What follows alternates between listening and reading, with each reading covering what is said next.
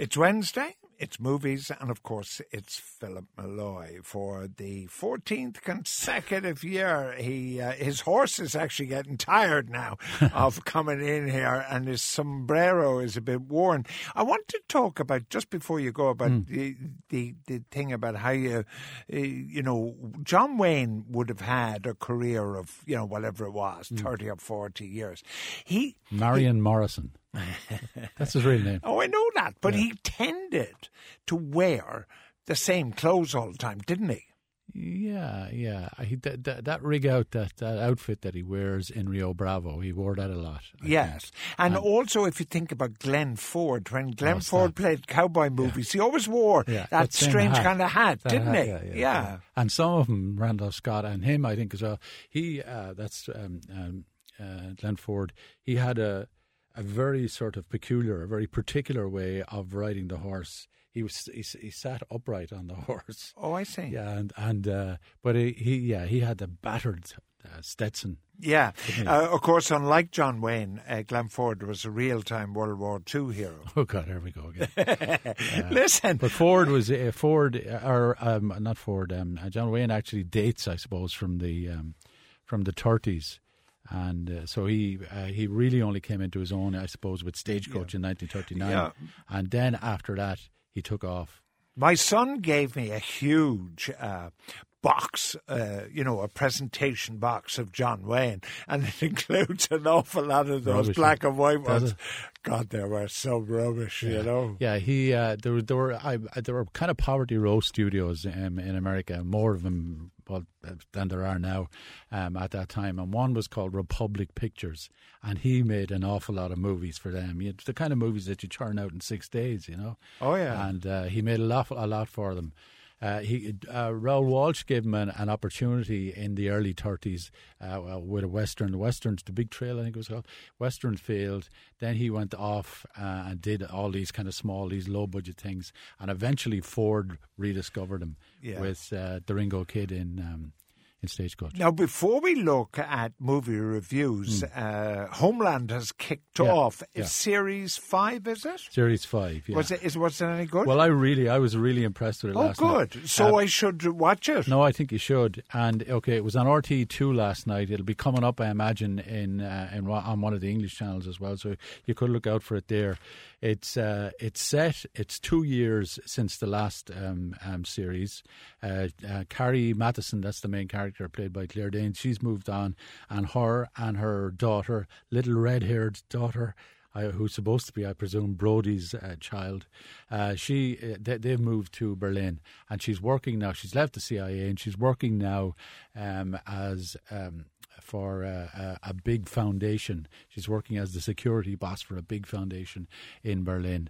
And uh, so what happens at the beginning, of, I won't say much now, what happens at the beginning of the new series is a couple of uh, German hackers hack into the C I A file, and that creates consternation from the beginning. And then at the same time, her boss tells her that he wants to go to Lebanon uh, to have a look at the refugee situation. He's a philanthropist.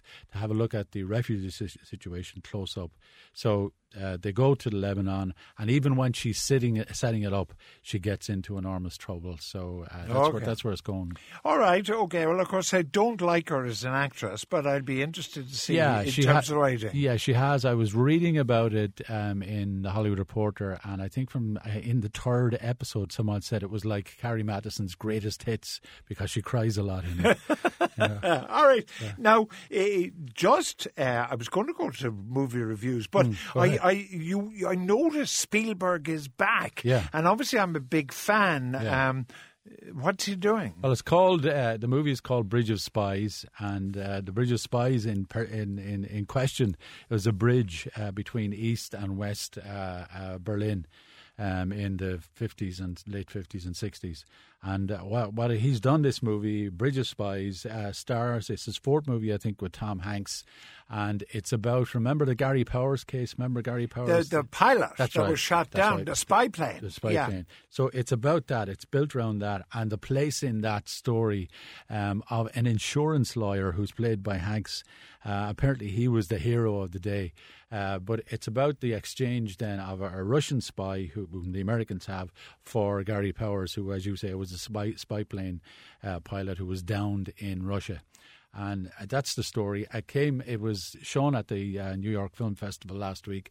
Got a standing ovation. I've seen several reviews of it, and they've all been massively wow. enthusiastic. But it'll be a while before we it, see it. it, we, it? We'll see it on the twenty-ninth of November. All right. And okay. uh, the, the thing about it as well, it's his first film since Lincoln, which was almost four years ago.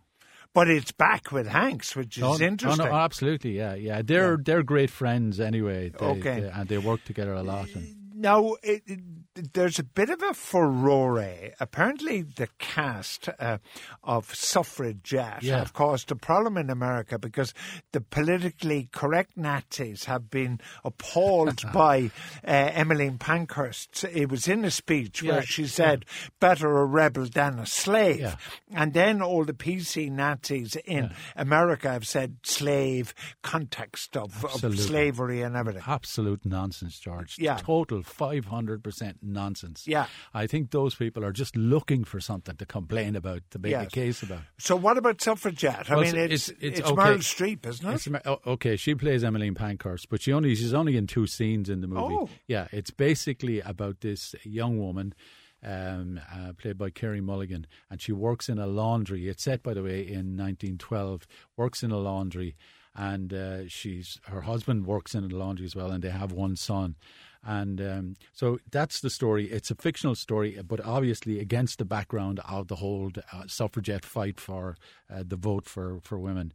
And it's about how this this this young woman, played by Mulligan, is educated into the process. She learns about it uh, throughout the course of the movie. And as she does, she gets more and more active All right. um, in the movement. And uh, what does w- what our friend play, Meryl Streep? Meryl Streep, she plays Emmeline Pankhurst. Oh, she plays Pankhurst, yeah. yeah and right, it's only, okay. it's only the, the, the group are called the Panks. They're called after her.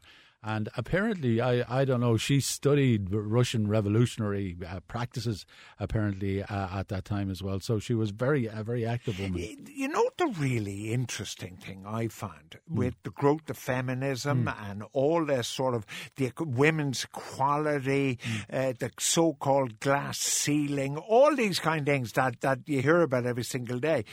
Pankhurst has been largely forgotten by women. That's your point. Isn't it? Yeah. I mean, I would have thought that modern-day women who owe so much to Pankhurst, yeah. really, that would you would have thought they'd, yeah. they'd have her she's, on. She's called, in, in some of the stuff that I've seen about this, um, the, this group is called, I think they're called the um, early foot soldiers of the feminist movement.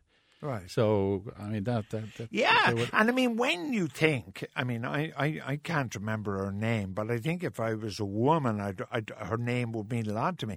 Like the suffragette who threw herself under the horse in the Derby, for instance. Well, uh, actually, George, that's very, very interesting because... That's the climax of the movie. Oh, yeah. oh, I see. You haven't seen? You haven't no, heard? No, no, no. Well, there it is. I that, didn't. No, no, I didn't realise no, no, that at all. It, it's the climax. I won't say any more than that, but it's, oh, it figures right. figures very, very strongly um, in I, in the story. I'm really disappointed in women, I must say, that this heroine of of their fight mm. and their struggle is largely forgotten. Well, one of the things, by the way, that has happened, as you have noticed now, is in recent years and over the last few years, women uh, actors and actress, actresses and actresses uh, have been campaigning, have made a huge issue out of the fact.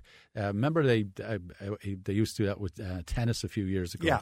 about the male players being paid much more than women. Well, they're doing that in the film industry. Uh, oh, I now. see. And one of the leaders of it is Meryl Streep. Oh, she's the Billie Jean King, King of yeah, the movie yeah, industry. Yeah, yeah. All right, Red Army. Red Army, I really loved. Uh, I is this fictional or a documentary? No, this is a documentary. Okay. And I have to say, I really adore the George. Um, it's it's a movie by a documentary filmmaker, an American called Gabe Polsky, and it's about um, the Russian ice hockey team, which was used as as a propaganda weapon to highlight the merits of the Soviet system during the Cold War period. And uh, so they, uh, this this movie, it employs, uh, you say to yourself, you look at it and you say, how in the name of God did they get this film? But it's all, most of it is real film. Uh, it, the fil- it's sixteen millimeter film and it's um, it's it's uh, it, it interposed with... Um, uh, with interviews with uh, two, basically two main guys. But anyway, it's about, uh, illustrates how eight and ten-year-olds were taken out of school and enlisted in the army uh, to train as ice hockey players during this time. And one is, well, one of these guys, he's, he was a national, the national team uh, captain, and he was a quirky, charismatic defender. And his name is Slava Fetisov. And the, the film basically focuses on him. He's very sort of combative, and he's interviewed throughout uh, just to camera. Uh, but he's very, very funny. He's very, very quirky. But anyway, one of the things that the, the movie does is there's a, a coach called Anatoly Tarazov. And he implemented a very sort of uh, rigorous training routine. But he also, George, he also uh, brought chess and even ballet into the team. And what they eventually found was, okay, they, this this team was, the national team in the seventies was totally unbeatable. They were strong, beautifully coordinated unit. And uh, their their teamwork became a symbol for the power of the collective. Obviously, the, the Russians at the yeah. time said, we work together. as So this is better than anybody else, and especially better than the Americans. And when they went to the States, it proved to be the case. Uh, they played like, if you were looking for a modern sort of uh, equivalent, you'd say they play like the Barcelona Football Club or something like that. They played, they they yeah, played sure. together, and uh, but it's really uh, very very well done. What happens eventually is this guy Tarazov is uh, sacked, and he's he's replaced by a former A G, a K G B agent, and uh, he forces players to, to train eleven um, months out of twelve, and he houses them in prison-like barracks, and. Uh, Uh, so they fall out. To a man, the members of the team fall out with this guy. And a big part of the second half of the film is about that dispute. Okay. But it's really, uh, it's, it's um, as I said, the director, the writer, the producer is a guy called Gabe Polsky. He's very, very good. But the the kind of um, hero, the star of this thing um, is Slav Fetisov, who, as I say, was the, okay. uh, the German. Where can we see it? You'll see it in the I F I. Irish Film Institute. The propaganda thing is interesting, and I wanted to ask you about that yeah. because um, ISIS at the moment uh, oh, deliver yeah. incredible propaganda, um, and we're talking to somebody. But the the. The, the Hollywood of World War Two, like, didn't Churchill make some extravagant claim for Missus Miniver, like, oh, did. didn't he? Yeah. That it was better than battleships. No, one hundred battleships or something yeah. like that. Yeah. yeah. And what he was talking about was propaganda, as you yeah. say. Yeah. Way back in America, because they were trying to get America into, into the, the war, war at that point. What would that have been? That would have been forty-one, would it? Probably. Yeah. And interestingly, they used a Canadian uh, actor in the shape of Walter Pidgeon. Of course, yeah, that's good. Uh, good you know, yeah. And an Irish woman in the shape of Greer Garson. Greer Garson, yeah, yeah. Yeah. All right, now you have a thriller. Oh, by the way, where can we see Red Army? You can see Red Army in the Irish Film Institute, but I, I imagine and I hope it, it'll go into other cinemas again because it's worth it. It deserves it. Okay, you've got a thriller? Uh, there's a thriller called Sicario out, and um, it's directed by a Canadian director called Denis Villeneuve. And I, I have to say, he's really good, George. He's, he's, he's, this is a really sort of uh, high-class adult uh, thriller with a great sort of, opens with a great sort of action sequence. But it's, it's basically, it's about the war uh, between the drugs cartels and the Americans along the uh, Mexican border. And uh, starts, so it's set on the border. Set really. on the border. And it starts, I'll just tell you the way it starts because it's important. It starts off with uh, this unit, this F B I unit. They're uh, moving in on a house in a place called Chandler in Arizona. I think that's near Phoenix, I think. Is it? I yeah, think yeah, so, yeah. yeah. Anyway, they moved. Because you holidayed in Phoenix. I did, I did, yeah. They uh, um, have a sister there. They um, So they're moving in on, the, they're an F B I kidnap response unit. And they're moving in on this expecting to find hostages, and what they find is forty-two bodies wrapped in tarp and all put in the wall, all buried in the wall of this house. And the, the house, by the way, has, is booby-trapped as well. But they're all in the wall. And it, it, it, what the movie does then from the beginning, it actually says to you that anything is possible in this film. Yeah. You can expect uh, anything. You're going to be surprised, and you are. And uh, eventually what happens, this unit is led by a woman called Kate, Mer- Kurt, Kate Macer in the movie. She's played by the great Emily Blunt. And what happens then is Emily Blunt, this character, she's... Uh, she's invited to join a unit that's going after the cartels. And th- that's where it goes from there. This guy, Villeneuve, first, it plays like, best thing I can say is it plays like an adult sort of Michael Mann movie. And uh, She's she's great in it. There's some wonderful supporting, ca- uh, great supporting cast. Josh Brolin is better than I've seen him in ages. Benicio del Toro is in it, and I'd recommend it highly. All right, now Fargo, yeah, the movie, which was fantastic, yes, yeah. of course, and won an Oscar for your one with the Swedish accent, isn't that right? Yes, it is. The, the, the pregnant uh, yeah. policeman, policewoman. Yeah. Now, I didn't realise they made a film series, a, a television series on yeah. the back of that. They did, yeah. yeah. And now yeah. they've gone to series it, two. Yeah, and it's one of these, these anthology things. And in uh, the first one, Uh, starred Billy Bob Thornton, and Billy Bob Thornton was this really sort of malevolent force in it, and it was about basically him coming into the area in Minnesota and the effect that he had on almost everything and everyone that was there. Now, as you say, they've started um, a uh, this, the second series, and it's it's on on the the nineteenth of October, by the way, on Channel Four,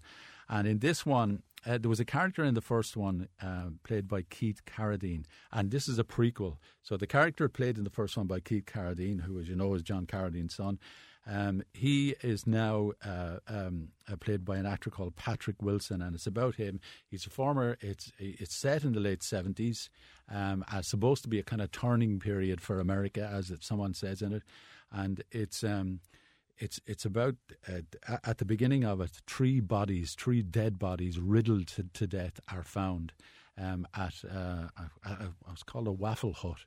And they're found, it's near uh, the South Dakota border with uh, Minnesota. And uh, so what happens is these are found, uh, cops are brought in, the cops are played, as I say, by Patrick Wilson, and an older cop played by the great Ted Danson.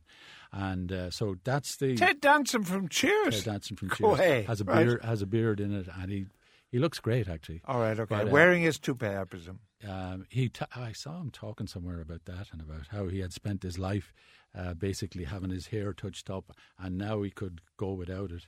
Um, but anyway, so so that's what it is. I, I saw a report in, I haven't seen this, I've, I've seen Homeland, haven't got the opportunity to see this yet. So our uh, piece in the Hollywood Reporter saying that Fargo two sketches out a fascinating portrait of America at the co- crossroads and uh, predicting that it would be better and better right. received than the first now, one. Now, Fargo, as I say, I saw the movie, didn't see series one. Did yeah. you see series one? I saw. And I, was it good? I really liked it. All yeah, right, yeah. okay. And I'm surprised, uh, and, uh, as I say, I haven't seen this, but people are saying that it's better, and I'm surprised that they're saying okay. that it's better, but now, I'm looking forward to it. Ted Danson, are you recommending Cheers to listeners oh. interested in uh, che- the past uh, in history I, I and mean, television? Yeah, well, in the history of the sitcom, Cheers, I think, has a you know has a, a distinguished, distinguished, distinguished place.